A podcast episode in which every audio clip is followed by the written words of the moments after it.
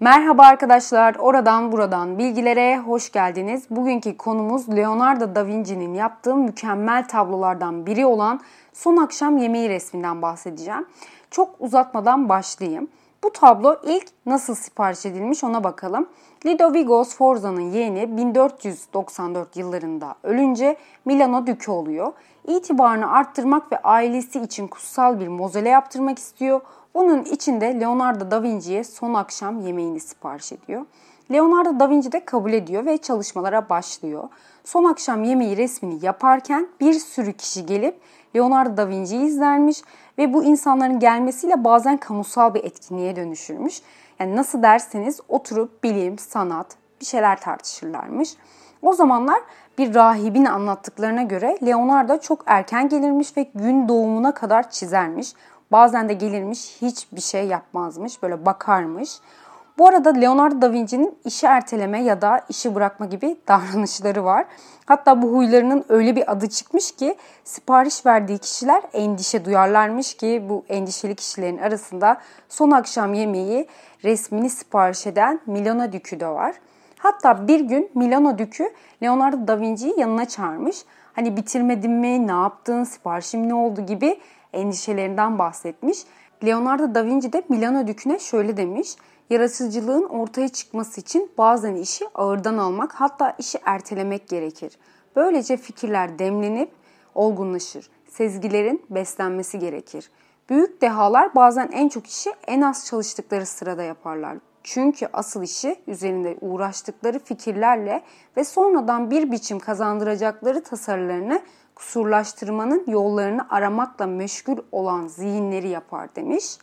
Leonardo da Vinci yani dehalığının farkında olan biri ki Book of Genius kitabına göre Leonardo da Vinci'nin IQ puanı 220, toplam puanı 822 ile dünyanın en büyük birinci dehası seçilmiş. Bu büyük dehanın 18 tane mesleği var. Çok bilinmeyen mesleklerini kısacası sayarsak Leonardo da Vinci bir besteci, anatomist, jeolog, kimyager, mühendis, astronom gibi bir sürü mesleği var. Yani bence ömrü yetseydi eminim ki bu 18 sayısı çok daha fazla olurdu. Neyse Leonardo da Vinci bu resmi bitirmesi tam 3 yılını almış. Bitirememe sebebi ise İsa ve Yahuda'nın yüzleri için model bulamamış. Leonardo da Vinci tablolarındaki modelleri genellikle gerçek hayattan seçermiş. Ee, çok öncelerden bir kitap okumuştum. Leo Piruz'un yazdığı Leonardo'nun Yahudası adlı bir kitap. Yahuda'yı anlatmadan önce e, ilk son akşam yemeğinde neler olduğunu anlatmak istiyorum ki Leonardo da Vinci neden Yahuda'nın yüzü için model bulamamış daha iyi anlayalım. Şimdi tablo aslında yeni ahitte anlatılan olayın görsel bir yorumudur. Matta İncil'inde şöyle diyor. Hamursuzun birinci gününde havariler sofranın nerede hazırlanacağını soruyorlar. Bu arada hamursuz Yahudilerin 7-13 Nisan arasında mayasız ekmek yedikleri bir ibadet. Neyse e, İsa onlara yemek yiyecekleri evi söylüyor. Akşam olduğunda hepsi evde toplanmış. Bu sırada 12 havarilerden olan Yahuda İsa'yı öldürmek isteyen baş rahiplere 30 gümüş karşılığında Hazreti İsa'yı ele vereceğine dair söz vermiş. Bu yüzden Yahuda uygun bir fırsat kolluyor. İsa hep birlikte yemek yerken şöyle söylüyor. Size derim ki içinizden biri beni ele verecek. Çok üzülen havariler endişelenerek ben miyim diye sormaya başlıyor. İsa da şöyle cevap veriyor. Benimle birlikte sahana ekmek banan biri bana ihanet edecek. Tanrı'nın oğlu alnına yazıldığı için gidiyor ama Tanrı'nın oğluna ihanet edenin başına geleceklerini düşünün. Hiç doğmasaydı onun için daha iyi olurdu demiş. İşte o zaman Yahuda ben miyim dediğinde İsa ağzınla söyledin demiş. İncil'e göre bu söz onları kedere boğmuş. Yani Yahuda 30 gümüş para karşılığında Hazreti İsa'yı satmış. Leonardo da Vinci söz konusu Yahuda olunca ona göre model bulamamış. Şimdi Leonardo'nun Yahudası kitabına göre Leonardo da Vinci Milano hapishanelerine gitmiş gerçek bir suçlu için. Sonra şehirdeki en kötü insanların peşine düşmüş ama uzun bir süre Yahuda gibi kötü birini bulamamış. Diyeceksiniz ki hiç mi kötü biri yok? Tabii ki de var ama Leonardo da Vinci şöyle bir karakteri aramış. kendi sevgisine ihanet edecek kadar kibirli birini bulmaya çalışmış. Yani hırsız katil aramıyordu. Yüzde yüz kibirli birini arıyordu. Ki kitaba göre Yahuda e, gibi İsa'ya ihanet eden biriyle tanışıyor ve o kişi Yahuda'nın temsili suratı oluyor. Hani ne kadar doğru bilinmiyor tabii ama böyle bir hikaye de var bilin istedim. Şimdi tabloda resmedilen duyguları anlatmak istiyorum. İsterseniz siz de son akşam yemeği tablosunu açıp benimle birlikte takip edebilirsiniz. Resme soldan sağa doğru bakınca soldan ilk üçlü Bartalmay, Küçük Yakup ve Andres şaşkın bir vaziyette duruyor. Diğer üçlü Yahuda, Petrus ve Yuhanna Yahuda'yı şöyle resmetmiş. Yüzü gölgede ve elinde gümüş para kesesi tutuyor ve çok sessiz. Peter ise aşırı kızgın, Yuhanna ise bayılmak üzere gibi tasvir edilmiş. Hazreti İsa ise ortada duran ve çok sakin gözüküyor. Hazreti İsa'nın yanında üçlü Thomas, Büyük Yakup ve Philips var. Thomas aşırı tedirgin, Büyük Yakup şaşkın ve Philips açıklama arıyormuş gibi duruyor.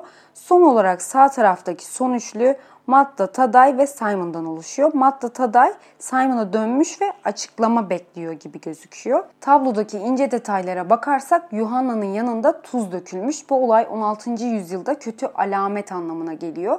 Peter'in ise bıçağı var. Hazreti İsa tutuklanmasını durdurmak için bir askerin kulağını yaralayacak. Bir de İsa'nın sağ eli şarapla dolu bardağa uzanıyor gibi. Bardağın hemen yanında ekmek durmakta. Sol eli yukarıya dönük kederli gözlerle başka ekmek parçasını işaret ediyormuş gibi gözüküyor. Bu olay kominyon ayinini ortaya çıkarmış. Kominyon ayini bu son akşam yemeğinin anıldığı ayindir. İncil'e göre yemek sırasında İsa eline ekmeği almış, dua edip bölmüş ve havarilerine vermiş. Alın yiyin bu benim bedenimdir demiş. Sonra bardağı alıp şükredip havarilerine verip hepiniz bundan için çünkü bu benim kanımdır demiş. Peki bu tablo neden bu kadar önemli derseniz tabloda Leonardo da Vinci'nin dehasını birebir görüyoruz. Mesela tüm bakış çizgilerinin Leonardo da Vinci'nin tabiriyle bir noktaya yönelip burada birleştiği kaçış noktasıdır. Bu çizgiler İsa'nın alnını işaret ediyor. Tablo yemekhanedeki gerçek duvar halıları ile aynı hizada görülebilecek şekilde resmedilmiş. Bir de bu tablo bakış açısına bağlı olarak değişiyormuş. Şöyle ki tablonun sol tarafında durursanız yan tarafındaki duvar resimdeki sol duvarla kusursuz bir şekilde bütünlenmiş olarak görülecek. Ama sağ tarafına geçerseniz bu duvarın resimdeki duvarla tam olarak aynı hizada olmadığını fark ediyormuşsunuz. Leonardo da Vinci buna karmaşık perspektif adını vermiş ve şöyle demiş. Hiçbir yüzey tam olduğu gibi görülmez. Çünkü bakan göz o yüzeyin tüm kenarlarına eşit uzaklıkta değildir demiş. Kısacası daha az çarpık gözüksün diye optik hileler kullanmış. Leonardo da Vinci 1498'lerde resmi tamamlıyor. Dük ona ödül olarak kilisenin yakınlarında hayatı boyunca sahip olacağı üzüm bağı vermiş. Ama tablo 1550'de yazılanlara göre mahvolmaya başlamış. 1652'de ise soluklaşmaya başlamış. 1726'da ilk restorasyon çalışması olmuş. 1978'de de 20 yıl süren ikinci restorasyon olmuş. Sonuç olarak Leonardo da Vinci dehasını çok iyi kullanmış bu tabloda. Ben bu tablonun olayını okuduktan sonra Yahuda'ya ne olduğunu çok merak ettim. Hz. İsa Yahuda'yı affetti mi? Hani ne de olsa peygamber sonuçta gibi düşünceler geçti kafamdan. Şimdi İncil'e göre Yahuda bağışlanmadığını ve cennette bir yer edinmediğini açıkça belirtmiş ki Hz. İsa'nın affetmediğini son akşam yemeğindeki sözlerinden belli oluyor. Leonardo'nun Yahudası kitabına göre ise İsa onun kıskaçlığını, fesatlığını affederdi. Bunlar insanın doğasında vardır. Ama Yahuda Hz. İsa'yı çok fazla sevmek zorunda kalacağını anladı ve kibri buna izin vermedi, ihanet etti ve İsa da Yahuda'yı affetmediği söylendiği yazılır. Yahuda'ya ne oldu derseniz Romalılar İsa'yı çarmıha gerip öldürdükten sonra hainliğinden dolayı pişmanlık duymuş, vicdan azabı çekerek kendini astığı söylenir. İhanet kelimesi ne kadar yıkıcı ve yakıcı olduğunu bir kez daha hissediyoruz. Yani ne yazık ki çoğunlukla en yakınımızdan, en sevdiğimiz kişiden geliyor. Ne demişler? İhanetin büyüklüğünü belirleyen, ihanet edenin ihanet ettiği kişiye olan mesafesidir. En büyük ihanet en yakınından gelir. Hiç beklemediğiniz bir şekilde olur.